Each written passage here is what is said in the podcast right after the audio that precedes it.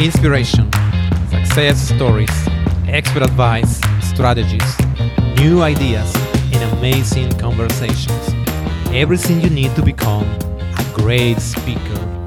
This is Oscar Santolaya, and welcome to Time to Shine. Hello, and welcome to a new episode of Time to Shine. In this podcast, and of course, when you have been reading or hearing some people about public speaking, we are often told what is bad English, what is good English when speaking, so what is bad language could be in, of course, in other languages as well. So our today's guest will bring quite different perspectives, what is good and bad English. Today's guest is Valerie Fridland. She is a professor of linguistics in the English department at the University of Nevada, Reno. She writes a popular language blog on Psychology Today called Language in the Wild, and is also a professor for the Great Courses series. Valerie is author of the recent book Like Literally Dude, Arguing for the Good in Bad English. Hello, Valerie. Hello, Oscar. Thanks for having me today. It's a pleasure having you, Valerie. Super excited to hear um, what you are doing. In, in, of course, a lot about the, the book that you just released. Congratulations for that. Thank you. It's been fun. Definitely had a lot to say about it all over the world. ay, ay, ay. Fantastic. So please start telling us uh, your journey to become a speaker. Oh, sure. Well, I'm a professor, so speaking is part of the the gig, uh, so to speak. On that one, I obviously talk a lot to my students about the subject matter that we have to get through that day. Uh, but I also do a lot of public speaking, so I'll I'll go give talks about linguistics to general audiences, and specifically, I'm a sociolinguist, which means I study how language and society interact. And a lot of times, those are the types of questions and and topics that people want me to talk about. And what I find when I go give public talks, a lot of times, is I'll talk about language in large pictures. So, how language has evolved over time, um, what we know about the origin of language, what we know about the origin of English, and various processes that are occurring in English today that have social triggers. But after I get done talking, a lot of times people will come up to the podium to talk to me about my talk and they'll say something like, Oh, I hate it when people say literally, non literally, or I hate it when people use like all the time. They, they come to me with their pet peeves, which is interesting because my job as a linguist is to look at language in a descriptive way, why people do what they do rather than telling people not to do things. But people are very curious about the speech around them they're very curious about the things that seem wrong to them in language and we're also very judgmental. So we we have a really great propensity to make decisions about people uh, whether we like them whether we dislike them whether we'll employ them whether we won't whether we'll date them whether we won't whether we think our teen is appropriate whether they're not. All of those on just the basis of a few words we hear them say. And so what i realized is I don't think speak listeners, I don't think just general speakers who don't have a linguistic background have the tools to understand why language is the way it is, why these new features come into language and how they are not mistakes. They're not bad English, but they arise to fill a void or serve a social purpose for the speakers that use them. And they may not be part of our background. They may not be part of our speech, but that doesn't mean they're not legitimate features of language. And so to call them bad English is to make a moral judgment.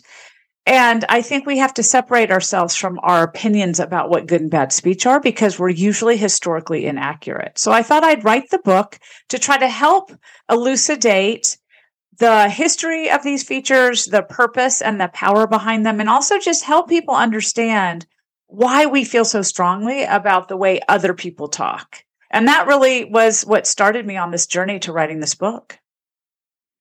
Mm-hmm. Yes, quite uh, ironic that someone uh, in the audience would scrutinize a, a linguist. Uh, yeah. so yeah, and yes, exactly. um, yeah, I'm very intrigued to hear when you are going to show us more in detail what is behind some of this. You start mentioning like, like literally some of these uh, typical words that are scrutinized, as I, as I said before. Um, right. But before that, tell us um, so, is there any bad English, or there is no such thing as bad English? Well, certainly there's bad English when you talk about things that are just purely incorrect. So, you know, purely mistakes. People mm-hmm. do make mistakes when they talk. Um, but the forms that we call bad English, so those associated, for example, with African American speakers or other ethnic groups, um, a lot of times non non native speakers are accused of speaking bad English. Mm. Um, certainly, a lot of ethnic groups that are native speakers of English but just don't speak the standard form, they're accused of speaking bad English. Young women are often accused of speaking bad English those are ju- are really moral judgments mm-hmm. that have nothing to do with the English they speak. Now, there are rules. There are absolutely rules that underlie the way we speak. So, for example, when I say something like, um, John thought the man saw himself, rules, language rules, cognitive rules are what guide a listener to understand who the himself refers to. So when I say that sentence, there are two subjects that could possibly be the antecedent for himself. John or the man. Both of them could be himself. But mm. because I know language rules, I understand when I say John thought the man saw himself, that the only possible antecedent for himself is the man. Nobody would think it was John. The fact that we all think the same way means there is a rule in our brain that guides us to do that. Now, if I said that I was referring to John there, that would be bad English because I wouldn't be following the rules of English. So there are rules, there are absolutely rules, or else we would not be able to construct sentences and understand each other. But we misunderstand what rules of language are, and we put social rules in the same category as linguistic rules. So I think that the trick is there is disliked English. There are mm. things we don't like people to say, but that's a very different thing than saying it's bad English, which assumes there's something wrong with it. So what we're doing instead is making a social judgment about the fact that we don't like it but we're it's not morally bad. Um, and I think that's the distinction that's important. Yes, I think you, you have put it very clear now. Now at the end, excellent. So let, let's start with a few examples. Actually, in public speaking, um, many people point to the fillers like um, um. So, what's your view about those no sounds? Let's say. Right, the filled pauses. So in linguistics, we call those either hesitation markers or filled pauses, and that's the uh and the um that um, often appear in our, our speech when we're talking to other people. And all languages seem to have them. So in English, of course, it's these two uh and um, but in other languages, um, like for example, Japanese, you get ano and eto. Um, and uh, I think in Spanish it's esta mm. is one of the very common ones. There are lots of different ones, and, and all languages seem to have at least two. So it's really interesting that we would have a feature that is so disliked, right? No one says add more um and uhs when you're public speaking, but yet so universal. And if something is that universal, if it's found in all languages, and not only is it found in all languages, but two of them at least are found in all languages, if not more, they must be serving some sort of function because it would be weird for languages all around the world to have the same features for no purpose. So I think the question is not how do we feel about them in terms of when we hear people say them if we like them or not but what what are they doing for us? And if we look at psycholinguistic research on what they do for us there's some very very interesting findings. Um, the first really interesting finding is where we tend to use them. So if we look at the pattern of where speakers use um and uh we find that they tend to occur before more difficult cognitive processing tasks so when I'm doing something easy, when I'm answering a question with a really simple statement, I am probably not likely to say uh or um.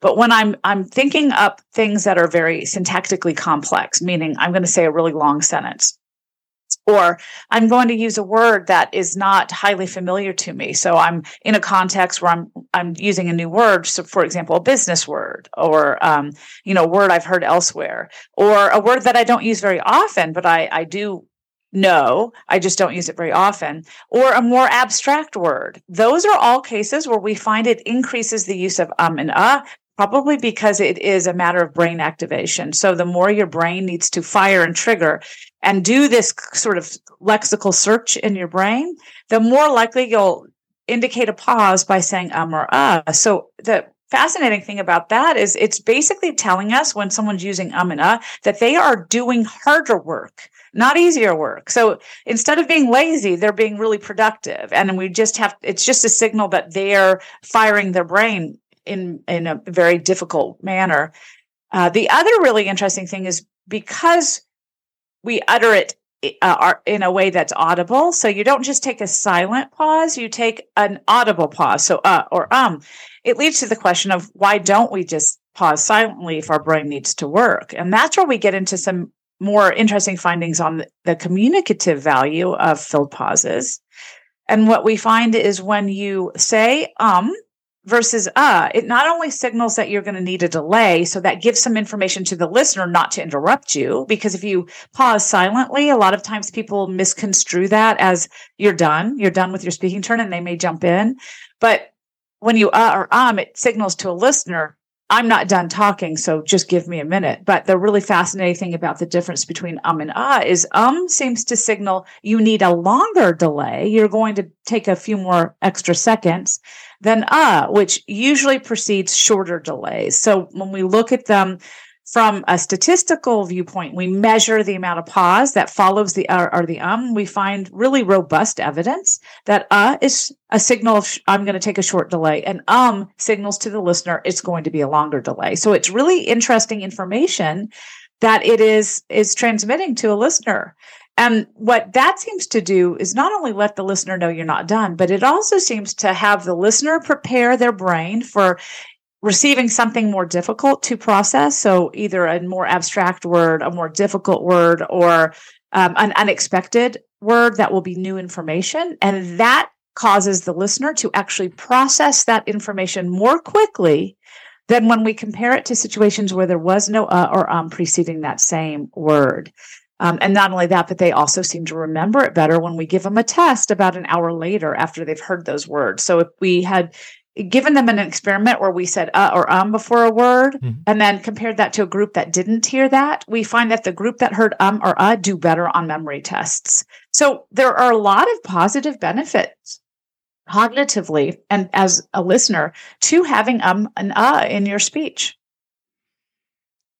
Wow, that's that's definitely I haven't heard before. It's it's super interesting to first of all to know the difference between these two. I'm a longer expecting a longer pause and uh, spent expecting a shorter silence there. And also what you say is that it's like a known hidden language in, in both directions, right? The speaker and the and the listener. So both understand this um and ah uh, the, the dynamics, even though well it's somehow um how to say.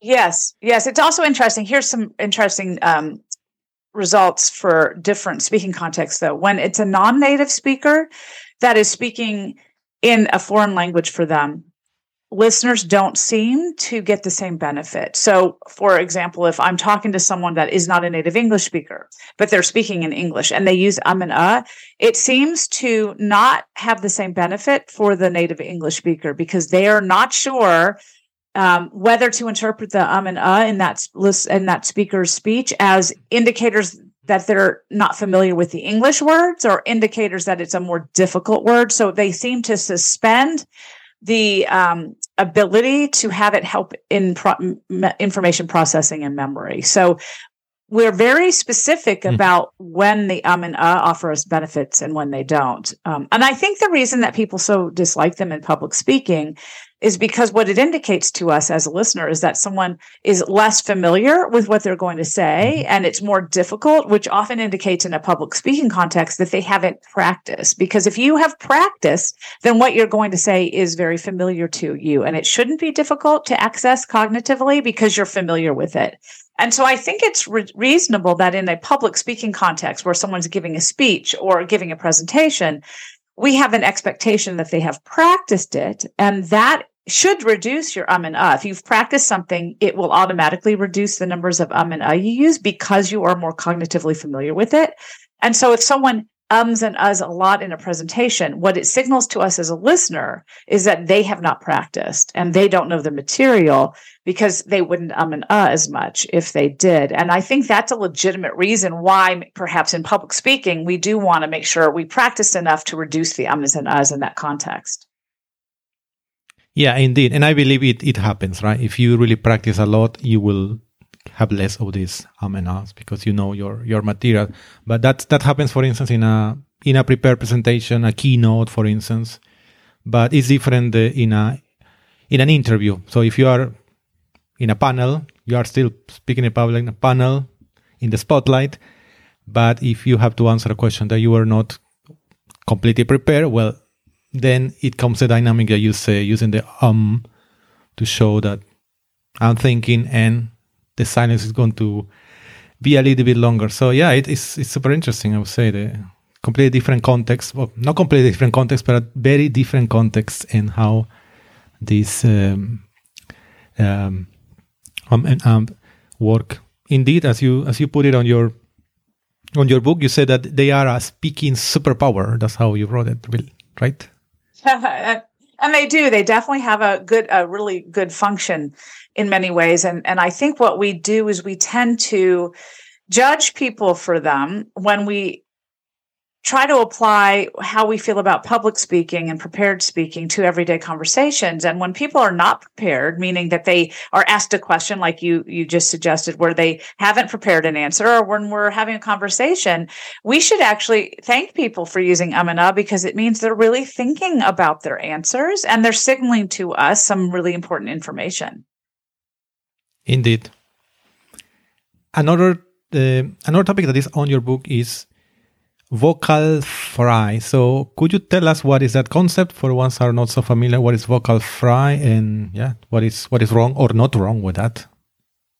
Sure. Now, vocal fry is a vocal affectation where the vocal folds are bunched up a little bit. So the vocal folds are in your throat behind your Adam's apple that are at the top of your glottis.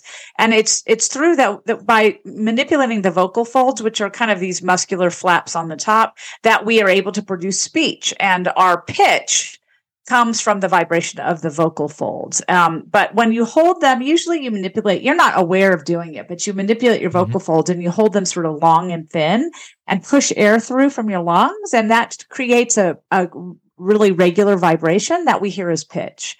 But when you kind of, when your muscles are sort of bunched up or relaxed a little bit more, then the air pushing through them creates more irregular pulsing. And so we hear this, this irregular pulsing through sort of thicker, more laid back, uh, more relaxed vocal flaps. We hear this as creaky or um, sort of um, grating sound. So a lot of times we associate it with speech of uh, celebrities like Kim Kardashian, where she, at the end of a phrase, she'll say something like, I don't know about that, mm-hmm. where it's really kind of crackly. Sort of that kind of sound. I'm not a natural vocal fryer, but that's the this noise that we're creating. One thing that's interesting about vocal fry is in American speech, a lot of people have recently associated it with young women's voices and not in a positive way, because many times things that are associated with young women's voices don't get viewed positively. And vocal fry is certainly one. In fact, it's been called the verbal tic of doom, as well as the vocal fry epidemic. Um, and it's also been called a pathology. So it has been likened to a disease in young women's voices. the interesting thing about vocal fry, though, is it's actually a lot older than 20 years ago in American speech. When we look at research on vocal fry, particularly in British and Australian speech, we find that in the 1970s and 80s, it had been studied as a hyper masculine feature that seemed to signal masculinity. Um, by the use of fry, and particularly in Britain, it was used as an upper class authoritative feature. So it exists clearly in other languages. And it actually, in some languages, um, like Zapotec in Mexico, it's actually used as a meaningful feature of that language. So it's part of the language itself. But in many, many other languages, like English, it's simply used as a social signal to communicate meta linguistic or social information. And in Britain, it seemed to communicate that you were a higher class and you had an authority and maybe even you were a little bit bored um, you know and and kind of hard to hard, hard to please But in American speech, what seems to have happened is around the 2000s, um, we noticed that there is an uptick in vocal fry use among women in networking context. So women broadcasters. And when we compare, when we look at phoneticians research at the time that compares vocal fry use in newscast speech, they found that women used it about twice as much as men in those contexts, women broadcasters, which seems to have made it more visible to Americans and made it associated with women's speech. And if we look at the same time about judgments of voice, just voice pitch in general, there is overwhelming research um, that voices with a lower pitch are viewed more favorably than voices with a high pitch. And guess who has high pitched voices? Women, right? Mm-hmm. So men tend to be viewed, their voices are b- viewed as more professional, more credible, more authoritative, more dominant um, and more appropriate for leadership. Women's voices with higher pitch tend not to be viewed very favorably on those dimensions, but they are viewed favorably for attractiveness and fertility. So if you want a, a mate, a lot of times men will find and, and women also will rate this the same way that higher pitched voices on women are more attractive, but lower pitched voices on men are both more attractive and more favorable professionally. So women that are moving into pref- the professional world, like broadcasting, where voice was a big part of it, seem to have had a pressure to lower their voice pitch to become more professional, credible, and authoritative, and, and also take on leadership roles. And in fact, if you look at research that follows people in workplace environments that take on different tasks, so those that become more um, higher in the um, the hierarchy of the workplace tend to start lowering their voice pitch over time, and that's for men and women. So clearly, there is an association when you get to higher ranks that you should lower your voice pitch, and we do this unconsciously. Well, vocal fry is basically a low pick pitch feature, so you can only have vocal fry in your voice when your voice drops to a low pitch. Mm-hmm. So it seems to correlate with women moving into more professional circles and young women have adopted it because it seems to have this professional, but also chill, laid back, relaxed, and intimate kind of quality mm. that comes across when they use vocal fry. The problem is that people that don't use fry and older speakers have been very strong in their dislike of vocal fry on women and it's been called all sorts of really negative things. But what we find is this tends to happen with features that women lead in.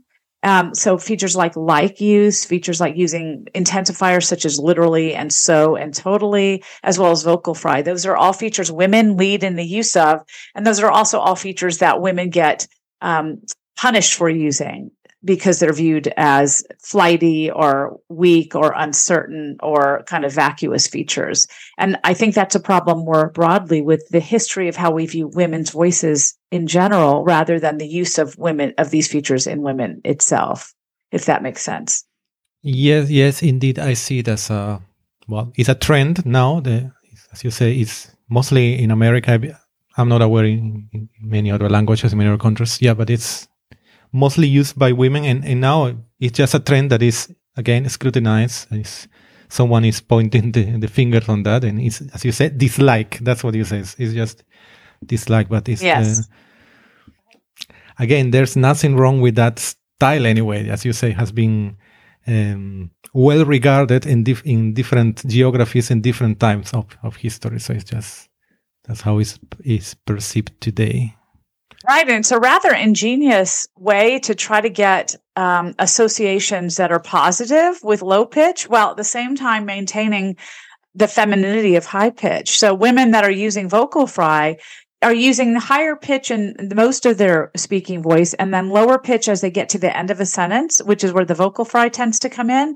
And so they're actually kind of hitting two, two stones with one bird or two birds with one stone, I guess it is, where they're, they're getting both the, the positive workplace associations, the positive authoritative associations with vocal fry, but also the positive, attractive and feminine associations with higher pitched voices. So it's actually pretty ingenious ingenious way to solve that problem. Yeah, I mean it's it's a good uh, good use of the range of voice if you see it from the just from the voice perspective. Could you share yes, also could you also share a few more examples from your book, specific examples that Oh, sure. Yeah. You know, in, in terms of public speaking, I think, um, since I know that a lot of your audience is interested in that area, I think one of the things that was really interesting in my book is the use of intensifiers to boost or emphasize what you're going to say. And that, those are words like really, very, so, mm-hmm. totally, absolutely, completely, um, awfully, all these words that help us ramp up what we're going to say. Often they occur before adjectives or verbs. Um, and, and literally used non literally is an example of an intensifier. And the funny thing is, a lot of times we hear people critiqued for using a lot of intensifiers. So, um, President Trump, for example, when he was president, was often criticized for using very too much. So he would say, that's very, very, very, very, very good. and people said, well, you know, that's not very informative. but the point of using a lot of varies, whether you are pro Trump or are not pro Trump, the point of using a lot of, of intensifier words like that is because you want to boost or amplify whatever you're saying. So if you say something's good, people might be, okay, well, it's all right. But if you say it's very, very, very good, then that's communicating to your audience that you're boosting or amplifying how good it was to, to attract their interest in it. And intensifiers are something that have changed drastically over the course of English's history. And it's true in other languages too, that they tend to turn over very fast, which means that we get new ones a lot of times. We start bringing in new ones. So new ones in American English are things like literally used non-literally or hella or hecka, which is used on the Cal- in California to say it's something very, very much or um, totally, so, pretty. Mm-hmm. All of those words are are amplifiers that are pretty recent. Um, very itself, the word itself, is also only about 300 years old, used in that way because the original meaning for very in English was true or actual. The same way that it's used in mm-hmm. French, it comes from the same root. The word vrai in French, c'est vrai, means mm-hmm. it is true. And vrai and very are the same word, just centuries of development separately. So they come from the same old French root. Um, and so very in, in the history of English meant true. And what we find is many words that meant true or actual end up becoming intensifiers over time. So really meant true or actual. To be real, it means to be true or actual. And now we say it's really good. Very meant true or actual. And now we say it's very good. Um, so both of those really and very have become intensifiers. Now look at literally. Literally means true or actual. And guess what? Now it means very. So we mm-hmm. say it's literally amazing. It was, I'm literally frozen, which boosts or amplifies what you're saying afterwards. So what's interesting in public speaking is what we tend to be told is not to have a lot of those in our speech, to not use intensifiers, to be more descriptive. But what we find in communication research is people that use intensifiers are actually generally pretty positively received as, as speakers because those intensifiers communicate certainty. They communicate a level of intensity that is convincing and persuasive to an audience. So if you say some, if someone asks you about the sales in your business and you say, oh, they're good. Well, that's okay. But if you say hmm. they're absolutely great, that boosts how certain I am that we're doing well, that we're on the right track. So in, in, public speaking, when we throw in a few intensifiers in our speech, saying it, it was amazing, it was amazingly good, it was completely uh, awesome, you know, whatever you're talking about, that seems to actually help persuade listeners that what you're saying is accurate and um, also help intensify what you're saying. So while you want to stay away from ones that might be marked as being youthful or um, too informal, it does seem that adding intensifiers in your speech is a very positive trait for public speaking. Mm-hmm. So it becomes, um, yeah, it becomes rhetorical devices. That that's what they become. Absolutely. Absolutely. And even though we're told to drop them from our speech, I think when people say be more descriptive, what they mean is don't it's not really coming up with a more descriptive way to say something was boosted but then maybe provide examples. So when you say oh we had an absolutely great year in sales then give a couple examples of how that happened of how it was great. And so that's where you can add the additional information to be more descriptive. But it does seem like keeping those boosters in is very valuable from a communicative standpoint. And so something that speakers should think about when they're talking to use intensifiers judiciously. Mm-hmm yeah they are they are they are tools definitely absolutely maybe one more example from your book, something that Oh, sure, sure. Well, the other thing I get asked a lot about is uh, discourse markers, which are things such as the use of like in non traditional positions, or you know, or I mean, or well. Uh, I think a lot of people have been trained that those are negative uh, traits. But again, like intensifiers, they actually serve a really good communicative purpose.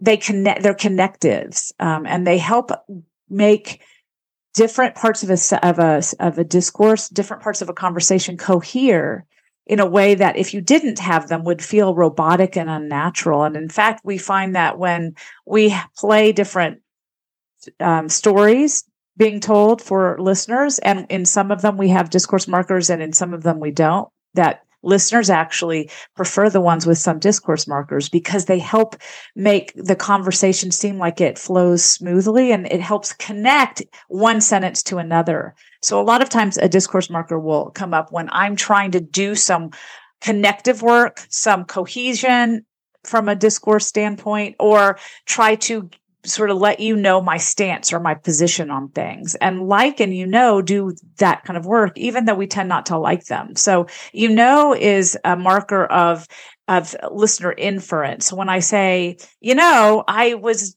doing this the other day and this happened that means i'm inviting you to have an inference about what i'm going to talk about. It's showing that we have some background some shared background mm-hmm. and that i'm calling on that shared background for you to understand what i'm about to say um, so I'm kind of inviting inference from the listener. So it's a really positive thing from a communicative standpoint, even though people often say, I don't like it when people say you know.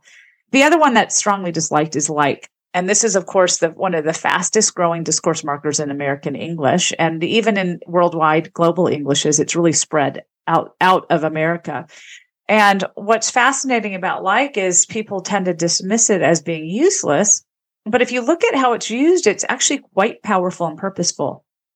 It's arisen because there was a lack in English that it helps to provide. So when you, for example, talk about something you're going to estimate or, or sort of um, approximate, we typically in English have used the, the preposition about. So he was about 12.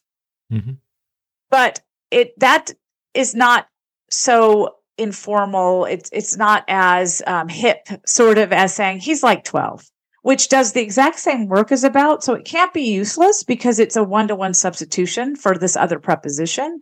But what it's doing is it's marking you as a speaker with a little more flair, right? A little more youthful um, vigor. And what we find when we look at studies of who uses about versus like, it's older speakers that tend to use about and then younger speakers that use like in exactly the same context. Um, and then it also seems to help us provide some sort of subjective sensibility if we use it as a discourse marker, which is a separate use than as an approximator. Uh, the example I just gave as a preposition. So when we use it as a discourse marker, we might stick it in at the beginning of our sentence. So I might say something like, I'm not going to worry about it too much. Like, what would be the point? And that like there serves to help what I'm about to say cohere to what I just said. So it's telling you I'm linking these two. These 2 mm-hmm. have a relationship to each other. And I'm about to give you a subjective example or a subjective continuation of what I just said. So it implies that what I'm about to tell you is something that is from my own subjective personal experience. That seems to be the role that like serves there. And then finally, we also see it used as a quotative verb where I'm talking about what someone was saying or thinking. And the advantage of saying, I was like, I don't think I'm going to go. And he was like, I think you should is that it allows us to talk about not just verbatim what someone said as a quote, but also it helps us convey that sometimes this might be what they were thinking and not what they were actually saying. But mm. the verb to say that's sometimes used in that same circumstance doesn't allow for that kind of interpretation. So like seems to have arisen in order to convey a subjective sensibility about what was being thought or how I was processing an event while it was happening that the verb to say just didn't allow. So what's really fascinating about like is it actually seems to be really powerful, really purposeful. It has a function and it has several different functions. Of course, for people that don't use it and they don't understand those functions, it sounds meaningless and useless. But for people that use it, namely younger speakers, it really does serve a really important function, which is probably why it's one of the fastest evolving changes in the English language this century. Definitely, uh, yeah, super interesting. Eh? So, uh, you had mentioned that very used to be the equivalent of vrai in French, so it means true. So this word used to be the same, and then they took different. Well, the English one change of meaning. Uh, can you tell me more recently which languages are are influencing or have influenced English the most in the recent years? Well, sure. There are quite a few different influences and different types of influences that um, different languages have had on English. Uh, obviously, a huge impact in our history, but recently, of course, Spanish has been very influential on English in many ways. So it's a lot of times we think, well, we get words from a language. And that is true. We often borrow words from a language, but the impact of languages on English has been far greater than that. It often affects how those languages are spoken and certain um, underlying pressures on English that come in from having contact with these other languages. And in the history of English, of course, French had a huge impact in that way on the structure of English, but also on the vocabulary. But I'd say in modern times, Spanish is by far the strongest influence on English. Um, we get a lot of words from Spanish, of course, and uh, obviously food is one that people think of, but there are also things like just when I say he wasn't talking, I could say he's incommunicado. That's a word from Spanish. Or when I say no problemo, that's a word from Spanish. Pronto, patio, siesta, tons of words from Spanish.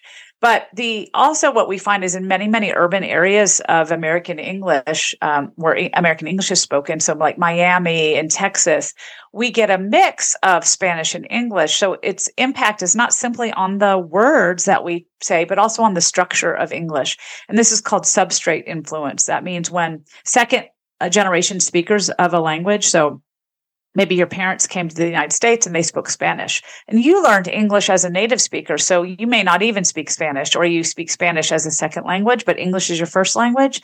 Well, a lot of times when you're in communities with a lot of Spanish spoken around or a lot of that substrate influence, your your dialect of English will show the influence of some very subtle differences in the way things are pronounced or the way things are structured. So a really good example in Spanish would be that in Spanish there's devoicing of S's when it's in between vowels. So a word like lazy becomes lacy.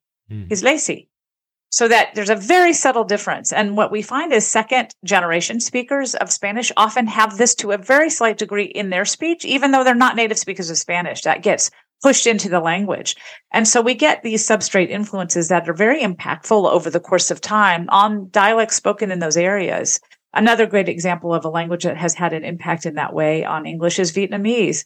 In areas where there are a lot of Vietnamese immigrants, like in Minnesota, there's a huge Hmong community. Uh, um, and what we find is the influence of Vietnamese on the English spoken by second generation speakers is actually quite vast on the structure. So, for example, in Vietnamese, you don't have plural markers. So you wouldn't say something like $3. You would say something like $3. And that's why on, uh, in a lot of Vietnamese English, um, dialects, you hear three dollar instead of three dollars. So the influence of languages is far past just the influence of vocabulary. Um, but of course, vocabulary has come in from many countries and many languages this era. So uh, Japanese has had a huge impact, especially among those that are really interested in, in manga mm. or manga, I think it's called manga. And that's sort of Japanese um, animation and anime. And a lot of young Americans are really interested in anime and Japanese culture and Japanese language. So they have borrowed in words and they've started to learn Japanese and it has brought some of that Japanese into their English. Um, and yeah, we also have, for example, in New York, a really strong influence in, of Yiddish. And that's where we get words like um, schmuck and nosh and schmooze, which have become very widespread in American English more generally. So quite a bit of influence on English. And this is just par for the course of English. It has always been a language that has absorbed a huge amount of, of foreign language influence. And that's what's made English so rich over time. Hmm. So very interesting. Valerie, could you share with us what is your favorite quotation Sure. You know, I, there are several that I, I really enjoy, but one that has been attributed to Mark Twain, I think really sums up the spirit of what I try to do because it's such a, a common feeling that people have. And Mark Twain said, nothing so much needs reforming as other people's habits. and I love that because it's so true. We are such busybodies when it comes to what we think is right and wrong. And we don't just look at ourselves and think, how do I want to change me? We often want to look at others and tell them how to change themselves because we are so worried about other people's business. And um, I love that quote because it really sums up nothing so much needs reforming as other people's habits. And of course, he meant that as tongue in cheek. And, and I think that's really true of language very, very much. So. yeah, really good one. I have not heard before. It's a really good one. Could you recommend us now one book that has been particularly inspiring or influential for you? Yes, well, that's a hard choice because there's obviously a lot of books that that I enjoy. But in terms of language, I think one that's really good, uh, particularly maybe for non-native speakers or people that are interested in, in you know prescriptivism. So, not really the thing I talk about. I talk more about how these things function as users use them. But a friend of mine, Ellen Jovin, wrote a book called Rebel with a Clause, which is such a delightful book. And it's it's more of a prescriptive grammar, but she does it in a very humane way where she talks about different things like the Oxford comma and you know various other structures, ending sentences with a preposition, those things that we've been told are wrong to do. And she goes around to different cities and she sets up a grammar table and she invites people to come ask her grammar questions. And it's such a delightful book. It's a beautiful way to learn about grammar, but learn it in a way that's very humanizing and um, sweet and kind. And it's one of my favorite books, Rebel with a Clause, it's called. Hmm. Yeah, it sounds definitely It's super interesting and worth to read for any of us. So finally, please share with us an exercise, something practical that you would recommend us doing regularly, a routine to shine. Well, I talk a lot in my life as a speaker publicly, but also as a lecturer. And what I find is preparation is so important to being good at what you do. There is nobody that is naturally amazing without practice. And so I am one that constantly tries to improve what I'm learning, what I'm thinking. I practice, even though I've taught the same class, for example, every semester for most of my career. I don't ever just wing it. I never do. That is not my style. And it has made me a really good public speaker because I know my material because I review it, view, review it constantly. So just because you've known something once doesn't mean you always know it well.